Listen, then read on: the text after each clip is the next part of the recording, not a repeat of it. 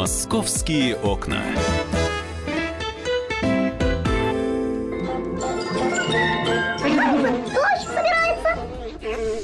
Да, действительно, дождь не только собирается, но и постоянно доставляет нам определенный дискомфорт. А вот представители НАСА вообще рассказали о печальных перспективах человечества, связанных с изменением климата на Земле. По прогнозам ученых, в ближайшее время в разных точках планеты начнутся непрекращающиеся осадки. Но что делать нам с тем, как изменяется климат? Как он влияет на флору и фауну э, Москвы и Московской области? Да, сосредоточимся на нашем регионе. Вот об этом сегодня и поговорим в прямом прямом эфире. В студии журналист московского отдела «Комсомольской правды» Павел Клоков. Всем доброе утро. Я Елена Фонина. И с нами сегодня кандидат биологических наук, ответственный редактор «Красной книги Москвы» Борис Самойлов. Борис Леонидович, приветствуем вас. Здравствуйте. Добрый, добрый да, но давайте сначала успокоим, может быть, нашу аудиторию. Насколько представители НАСА правы или э, не правы? И действительно ли в ближайшие э, десятилетия нас будет просто заливать дождями? Нужно к этому готовиться. Вот постоянно на улицу только зонтиком. По-моему, сейчас уже это и происходит. С месяца мая дожди, дожди, дожди. Ну, знаете, климат, в общем-то, он всегда преподносил сюрпризы. Э, и то, что в этом году поливают дожди, а, скажем, в 2010 году была засуха и жара, в общем-то, эта ситуация достаточно для климата заурядная. Тут ничего неожиданного нет. И вот такие жалобы на климат, я думаю, они не оправданы поскольку мы все-таки живем в лесной природной зоне. Это ну, северная широта. Вот здесь э, рискованное земледелие. То есть и предки наши тоже страдали и от дождей, и от засухи. То есть здесь, я думаю, надо просто смириться с тем, что есть, и, по крайней мере, предпринимать усилия в отношении того, чтобы человек не вредил, сам не дополнял вот эти невзгоды климатические. Вот. А то, что сейчас происходит, в частности, в Москве и вокруг нашей столицы, это только усугубляет вот эти все э, климатические сбои. И если мы не остановимся и не одумаемся, и дальше будем уничтожать природу вокруг нашей столицы, то сюрпризы будут еще более жестокими. Да, но тем не менее, как мы понимаем, все-таки э, сейчас... Э, когда мы говорим о э, влиянии да, вот этих непрекращающихся дождей, э, в том числе и э, на настроение, мы сейчас это трогать не будем, и на саму флору и фауну, оно есть или нет? Изменяется ли что-то в московском регионе в связи с вот такими климатическими странными условиями, в которых мы попадаем, или нет? Или природа ко всему привыкает, только бы не человек, все остальное она переживет, переработает, перемучает, передумает? Ну, прежде всего, такие э, климатические отрицательные воздействия, они сказываются на человеке, на его хозяйственной деятельности, в частности, у нас и урожай может быть потерян, и многое другое. Что же касается природы, то для нее такие э, катаклизмы, как мы считаем, в общем-то, вещь достаточно привычная. И вот если мы посмотрим э, сейчас в этом году, именно благодаря дождям, благодаря обилию влаги у нас в прекрасном состоянии находится зеленое насаждение по сравнению с тем, что было, скажем, в 2010 году. То есть природа, она к этим воздействиям, в общем-то, в какой-то степени адаптирована, и главные э, потери она несет именно по вине человека климат и флора и фауна, они образуют единое целое. А вот человек здесь, по сути дела, оказался инородным телом. И, конечно, последствия могут быть еще более тяжелыми, если мы не будем жить в союзе с природой. Кстати, не только деревья сейчас э, э, в хорошем состоянии находятся, но и грибы сейчас поперли, как говорят микологи, потому что для грибов, как говорят они, э, нужно было сначала тепло, а май был достаточно теплым, были теплые дни, а потом наступает прохлада, и вот сейчас они в идеальном состоянии находятся, обещают нам очень грибной сезон впереди. Ну и не только грибы. Э, у нас, в частности, если говорить о животном мире, то у нас в этом году прекрасный приплод у всех амфибий. Имеют там тритоны, всякие лягушки. Они последние... Для них вообще рай сейчас, да? Да, для них рай. Они, Они пос... водички сидят в луже, размножаются активно. Да, если предыдущие лет 10 примерно, а то и больше, э, большая часть погибала, э, ну, личинок и икры, поскольку высыхание происходило уже в мае, все лужи высыхали, то в этом году приплод оказался просто грандиозным. Да, Борис Леонидович, а если вернуться к тому самому урагану, ну или если это не ураган, то шквал, да, был сильный, встреча теплого воздуха с холодным 29 мая, и поговорить немножко о последствиях этого явления. А, многие деревья ведь попадали и в парках, и в лесах, а в этих деревьях были гнезда птичьи. Вот насколько а, сильный урон был в этом плане? Ну, урон определенный, конечно, был нанесен. С этим никто не спорит. Вот. Но это разовое, можно сказать, явление. И те птицы, у которых скажем, у них в году две кладки, то есть они размножаются дважды. Вот они сейчас благополучно по второму разу построили гнезда и насиживают кладки свои. Так что здесь природа, опять же, приспособлена даже вот к таким экстремальным явлениям. То есть это естественный отбор, получается? Ну, в какой-то степени да. Но, с другой стороны, конечно, в условиях города все это проявилось куда более э, негативно, нежели где-то на природных территориях. Если, скажем, большой лесной массив, в глубине леса, как правило, там последствия были малозаметны. А вот если это фрагментированные участки леса, как это в Москве и Подмосковье, то они, конечно, пострадали очень сильно. Получается, в 2010 году, когда была засуха и жуткая жара, я, кстати, в этом году в армии служил, это была жуткая жара, мы жили в поле, мы просто не знали, куда деться. А последствия были хуже, да, и тяжелее, чем после урагана. Вот этого. Конечно, несопоставимы. Во-первых, мало того, что на больших площадях выгорела вся растительность травянистая, вот, и микроклимат был, сами понимаете, неблагоприятный для всех живых существ, ну, за редким исключением. А вот это исключение как раз, угу. это то, что позволило, скажем, дать вспышку численности тому же короеду-типографу, который съел в Подмосковье 40 тысяч гектаров еловых лесов. Это вот именно произошло в результате вот такого необычного жаркого лета, которое позволило этим жучкам размножиться в неимоверном количестве, и мы потеряли самые ценные хвойные леса.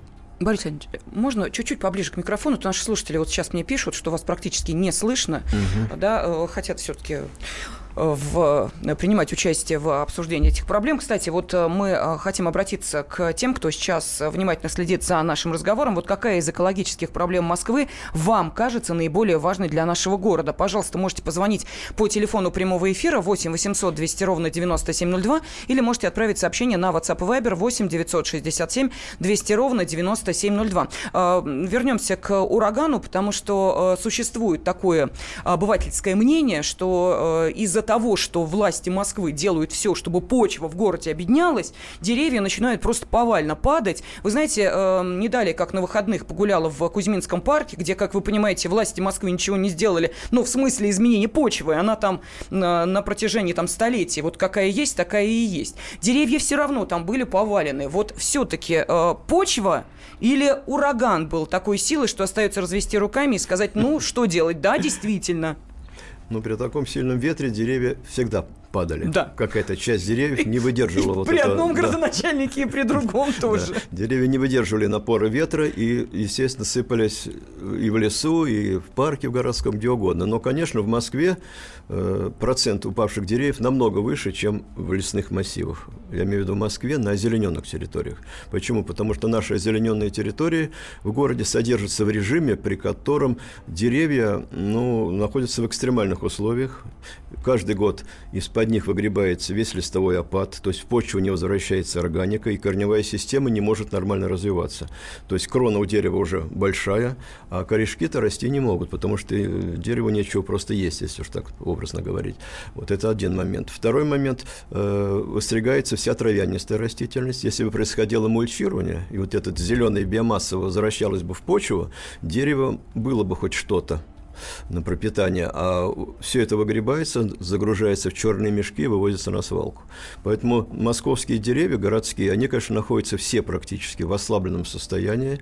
И когда вот даже, ну, не ураган, а какой-то там ветер достаточно сильный, э, многие из них не выдерживают и падают, потому что корневая система не растет. И вот я после урагана смотрел на многие упавшие деревья, но длина корней даже у деревьев, которым 50-70 лет, всего один метр. Ну, сами понимаете, что при такой корневой системе дерево не устоит. Если бы а, деревья содержались в нормальном состоянии, под их пологом бы росли бы не газоны эти пресловутые, к которым так стремятся наши угу. э, благоустроители, а лесные травы, те невыносливые травы, э, и в почву все это возвращалось, то, конечно, деревьев упало бы гораздо меньше.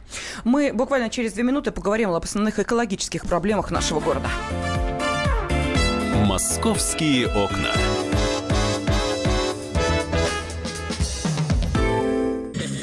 начинаем наш эфир. Хватит веселиться.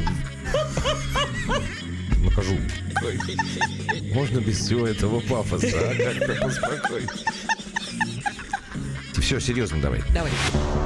Я Андрей Норкин. Я Юлия Норкина. По понедельникам и вторникам С 18 до 20 часов по московскому времени. главные новости, события и факты.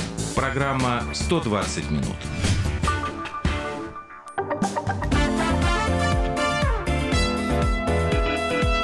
«Московские окна».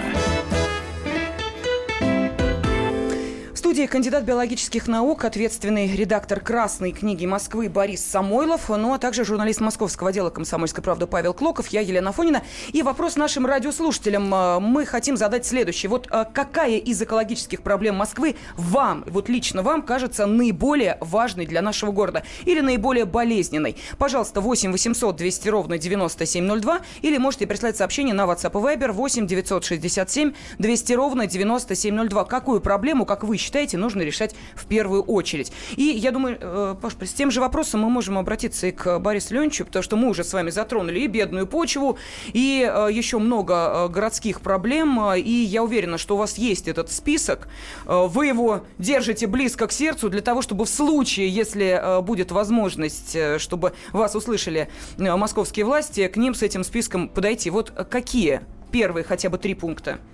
Ну, самая тяжелая экологическая проблема Москвы – это э, безмерная урбанизация и Москвы, и окружающих ее э, аграрно-лесных ландшафтов. Это э, будет иметь тяжелые последствия, причем непоправимые. И то, что всегда во все времена стремились Москву ограничить в таком территориальном развитии, это полностью было оправдано. Последние годы, конечно, мы наблюдаем то, что у нас теперь не стало лесопаркового защитного пояса. Практически там, где раньше были поля, луга, леса, сейчас сплошные крыши, асфальт. И все это, ну, как бы так сказать, э, перешло м, из э, частного какого-то явления в общее региональное. И масштабы настолько велики, что здесь мы наблюдаем переход, как говорится, количества в качество. Ну, допустим, площадь э, застроенных территорий в пределах, скажем, А107, это кольцевая дорога, где сейчас строится центральное автомобильное кольцо, уже превышает площадь лесов в два с половиной раза. Но это очень большие площади, занятые мертвыми поверхностями. И, конечно, в таких условиях природа просто не выдерживает натиска э, урбанизации. И отсюда цепная реакция происходит, и мы наблюдаем массовое отмирание деревьев, причем даже там, где вроде бы ничего на них не воздействует. Но произошло изменение микроклимата, и вот из-за такой урбанизации мы в лесной зоне себя чувствуем так, как будто мы живем где-нибудь в лесостепной зоне или уже даже в степной. Ну и в этих условиях многие деревья наши, особенно хвойные, вот ель в частности, э, теряет биологическую устойчивость. И мы наблюдаем, проезжая, скажем, на машине к себе на дачу, справа-слева вдоль дороги теперь много-много стоит сухостойных деревьев, ослабленных деревьев.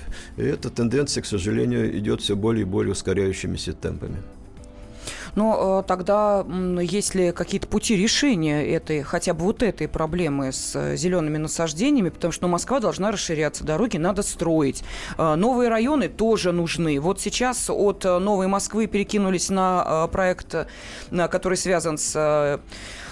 э, э, изменением облика нашего города в связи со сносом пятиэтажек, но это тоже, наверное, для экологии будет определенный стресс, потому что это уже обжитые районы, там уже э, своя зеленая зона, на которая существует там десятилетиями. Вот теперь это все будет подвержено влиянию шума, м, будут э, сносить, э, долбить и так далее. То есть это большой стресс. Вот, а можно ли этого избежать? Мы же не можем жить в законсервированном городе и радоваться тому, что у нас все хорошо, э, легкие дышат, э, травка зеленеет, э, деревья растут. Увы, но это невозможно.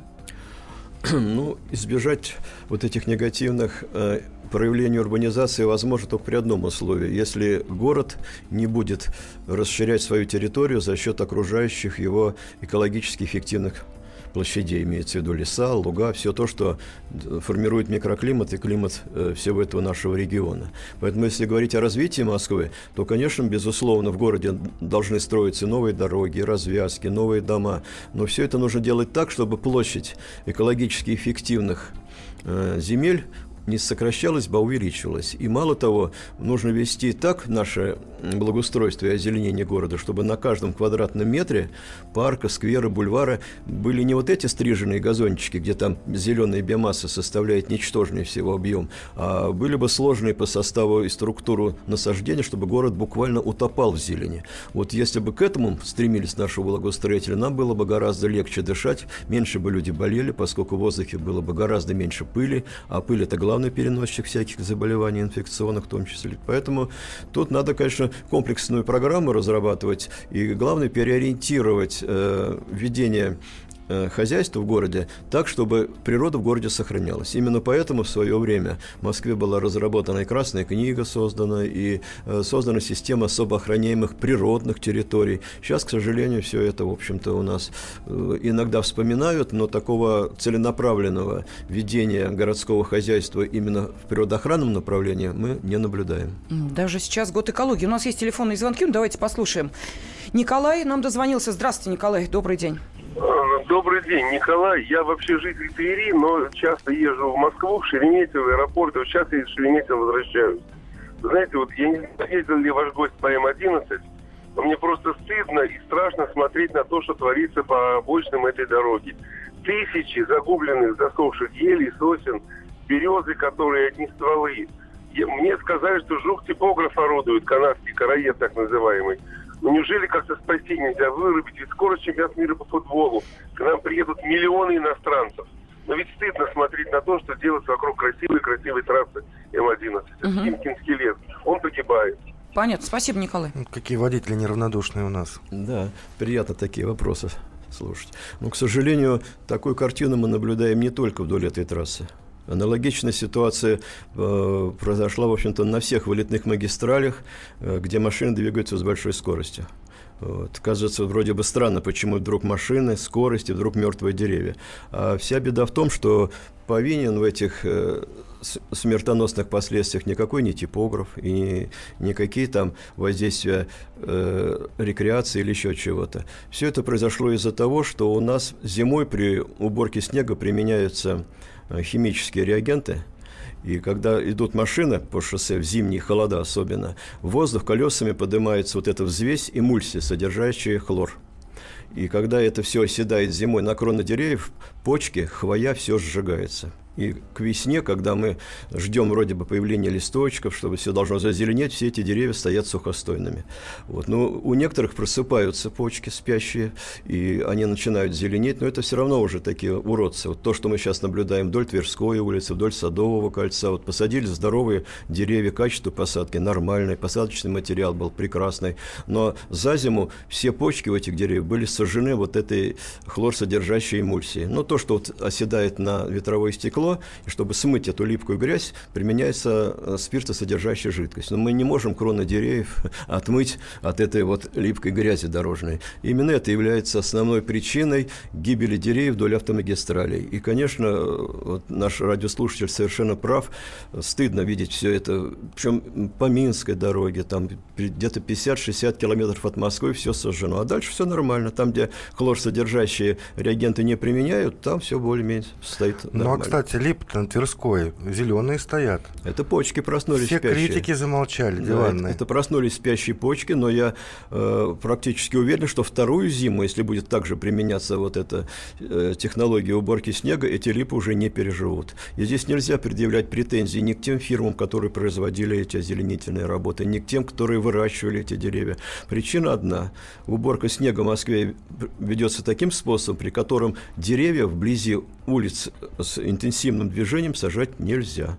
Вот если мы хотим, чтобы у нас опять зазеленели деревья вдоль Тверской, вдоль, э, ну, вокруг там Садового кольца, первое условие – это надо менять технологию уборки снега, а если этого сделать невозможно, то тогда и деревья сажать там нельзя. Вот. Хотя, конечно, можно применить так называемый вахтовый метод, когда деревья весной высаживаются вдоль этих улиц, а в октябре, перед тем, как начнут применять эти реагенты, их уже на постоянное место жительства пересаживают в парки, там, ну, какие-то там другие э, районы подальше от проезжей части. Вот. И этот вахтовый метод, в принципе, применяется. И он мог быть в Москве применим, но это особая технология. И, в общем-то, это вполне нормально, поскольку даже в питомниках деревья, чтобы у них корневая система развивалась в определенном объеме грунта, их регулярно каждые там 3-4 года пересаживают специально, чтобы корни не разрастались, чтобы потом при пересадке можно было их переместить без повреждения. То есть это был бы, в общем, такой вахтовый метод для деревьев, и можно было добиться даже того, чтобы у нас опять там липы зацвели. Вот. Но это все требует специального подхода. То есть устаревшие вот эти методы, которые раньше были хороши, когда у нас там и на Тверской, и на Садовом кольце можно было даже под липами укрыться от дождя, угу. сейчас, к сожалению, на это рассчитывать не приходится. Борис Леонидович, очень важно, чтобы наши радиослушатели сейчас услышали мнение эксперта вот по поводу э, вот этой пересадки деревьев, а то ведь потом скажут, если э, такой метод будет разрабатываться, скажут потом, что деньги отмывают. И каждый год деревья сначала на Тверскую, а потом в, э, в лесопарковые зоны, на Тверскую в лесопарковые зоны. У нас же люди очень любят считать те деньги, которые тратятся, в том числе и на озеленение. И вот, пожалуйста, кандидат биологических наук Борис Самойлов считает, что это одно из решений московских проблем, если, конечно, не изменится та ситуация, которая касается э, самих реагентов, э, которые появляются в этот осенне-весенний период на столичных трассах. Но, впрочем, прозвучала магическая московская красная книга Москвы. Вот какие животные, какие... Растения. Да, растения есть в этой книге. Мы поговорим через 4 минуты. Московские окна.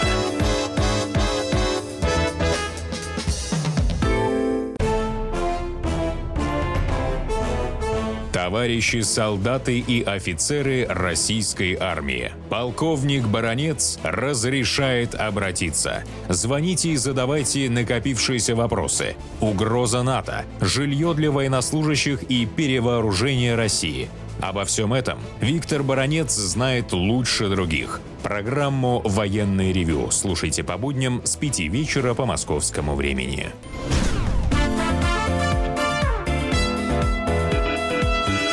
«Московские окна». И сегодня мы говорим о флоре и фауне нашего региона. Москва, Московская область, проблемы. Ну и, кстати, какая из экологических проблем Москвы вам кажется наиболее важной для нашего города? Пожалуйста, телефон прямого эфира 8 800 200 ровно 9702. Ну а с нами в студии кандидат биологических наук, ответственный редактор «Красной книги Москвы» Борис Самойлов, ну а также журналист московского отдела «Комсомольской правды» Павел Клоков и я, Елена Фонина. Да, Борис Леонтьевич, я вот хотел спросить вас, вы ответственный редактор «Красной книги Москвы». Мы обычно все привыкли слышать просто «Красная книга», а тут «Красная книга Москвы». Вот расскажите, пожалуйста, что это за документ, для чего он нужен, для чего он создавался и кто в нее занесен. Есть ли вообще в столице животные, которые сейчас находятся на грани исчезновения, которых нужно спасать побыстрее, и, и может быть, есть те, которые уже исчезли? Ну, Красная книга Москвы – это официальный документ правительства Москвы. Она была издана в 2001 году. В 2011 году, как и положено, каждые 10 лет она была переиздана с тем, чтобы можно было проследить, какие виды э, животных и растений на территории города исчезли, э, какие виды нуждаются в помощи. Вот. Ну, зачем, спрашивается, вообще нужна в городе своя красная книга? Ну, во-первых, Москва – это полноценный субъект федерации, и по закону об охране окружающей среды все субъекты Российской Федерации обязаны иметь свою региональную Красную книгу. Поэтому Москва здесь просто выполнила то, что положено. Вот. Но цель городской красной книги совершенно иная по сравнению с тем, что, скажем, предусматривается при разработке красных книг каких-то крупных регионов, там, областей, краев и так далее. Вот. Главная задача издания Красной книги Москвы состояла в том, чтобы можно было по биологическому разнообразию растений и животных, которые существуют в городе, имеется в виду представители природной флоры и фауны, которые являются индикаторами и состояния окружающей среды, и индикаторами э, безопасности градостроительной деятельности, которая в городе ведется, я имею в виду экологической безопасности. Вот. Кроме всего прочего, они являются индикаторами вообще качества жизни человека.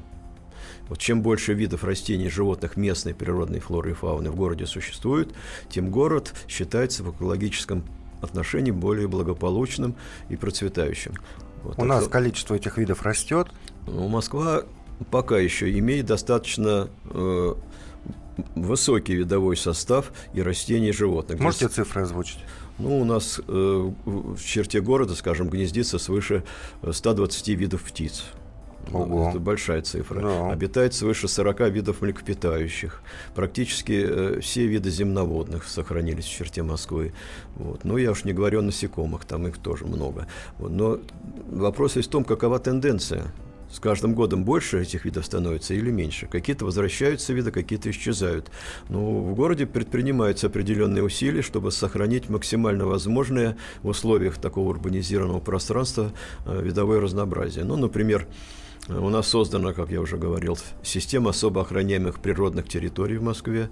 Они занимают э, около 20% площади города. Это всем известный Лосиный остров, Измайловский лес, и Бицевский лес.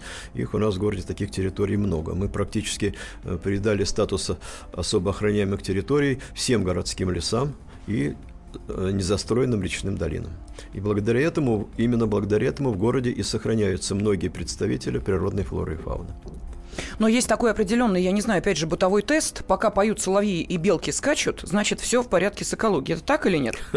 Ну, в определенной мере так. Особенно это касается соловьев. Ну, потому что белки сейчас ну, настолько уже адаптировались к жизни в городе, что они уже живут и на скверах, и в парках, поэтому на них ориентироваться не стоит. Вот, скажем, на зайцев можно. Это действительно лесной вид заяц-беляк, и если заяц в лесу живет, например, в Измайловском, значит, в этом лесу все нормально. А там живут зайцы? Конечно. У нас не только зайцы. Там А у нас- какие еще дикие животные в Москве ну, есть? Я уже сказал, больше 40 видов млекопитающих.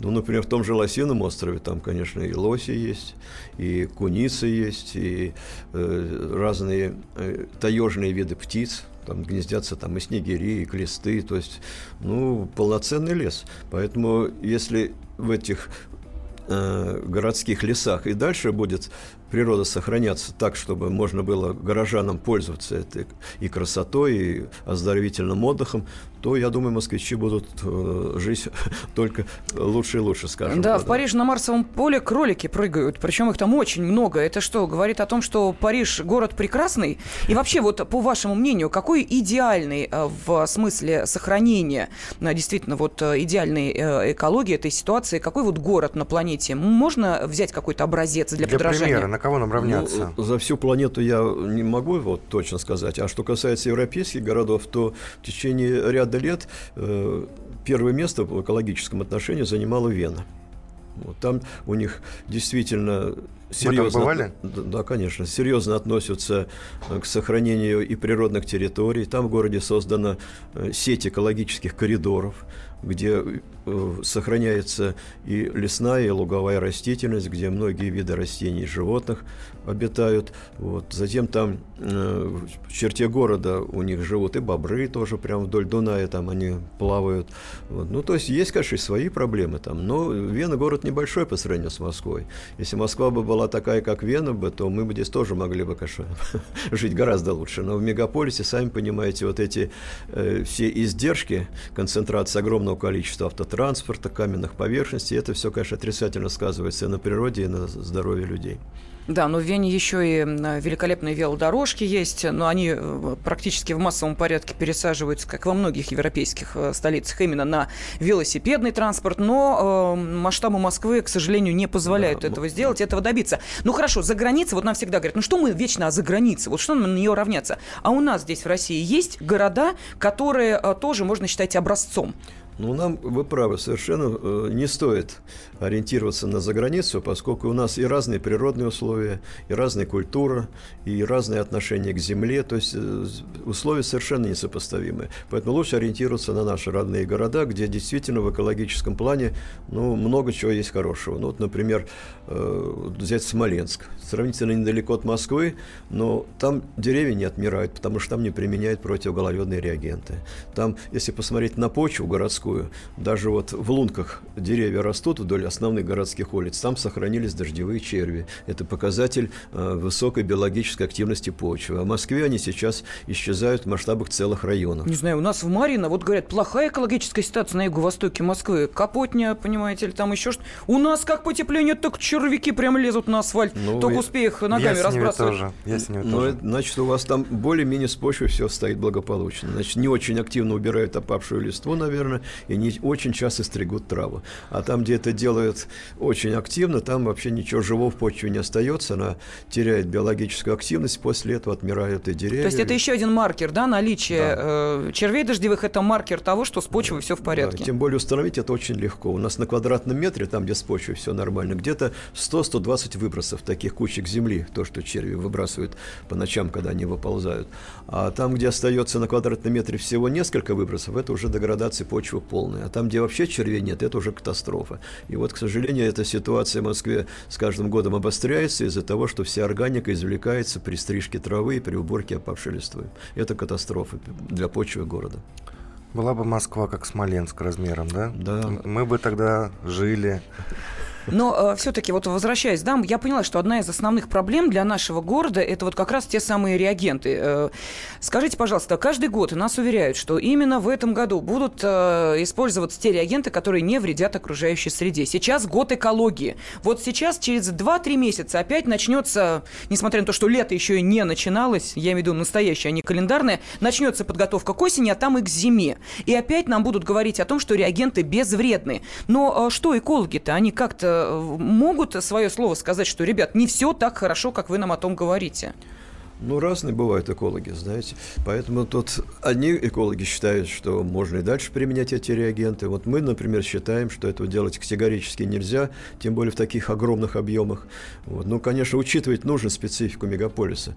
Скажем, использовать реагенты для борьбы с гололедом, тут уже приходится. Но если э, со льдом бороться, то тут объем э, вот этой взвеси, которую поднимают колеса автотранспорта в воздух, он будет сравнительно небольшой, и деревья это, в принципе, могут выдержать. Но когда реагенты льют или сыпят на э, снег, там слой снега лежит, то эта масса, вот эта насыщенная хлором, поднимается в воздух на высоту до 30 метров, и ветром ее сносит до 200 метров от проезжей части. Вот поэтому наш радиослушатель говорил, что вдоль дорог стоят мертвые там и березы, и другие деревья на расстоянии там и 20, 30, 40 и даже до 100 метров. Это все потому, что это поражение происходит, тяжелое поражение происходит через воздух. Да, но у нас остается меньше минуты. Жаль, конечно, хотелось бы еще некоторые городские проблемы обсудить. В частности, подмосковные свалки. Это еще одна довольно такая да. очень болезненная тема. А, или, например, расширение Москвы в разные стороны, буквально расползание как спрут. Но я думаю, что в следующих наших эфирах мы обязательно а, коснемся и этих болезненных для а, нашего региона проблем. И с удовольствием пригласим к нам в студию вновь кандидата биологических наук, ответственного редактора «Красной книги Москвы» Бориса Самойлова. Э, Борис Леонидович, спасибо вам огромное. Ну, по крайней мере, видите, вот некоторые из проблем мы успели сегодня затронуть. Также в студии были журналист московского отдела «Комсомольской правды» Павел Клоков и э, я, Елена Фойна. Благодарю всех, кто был с нами. «Московские окна».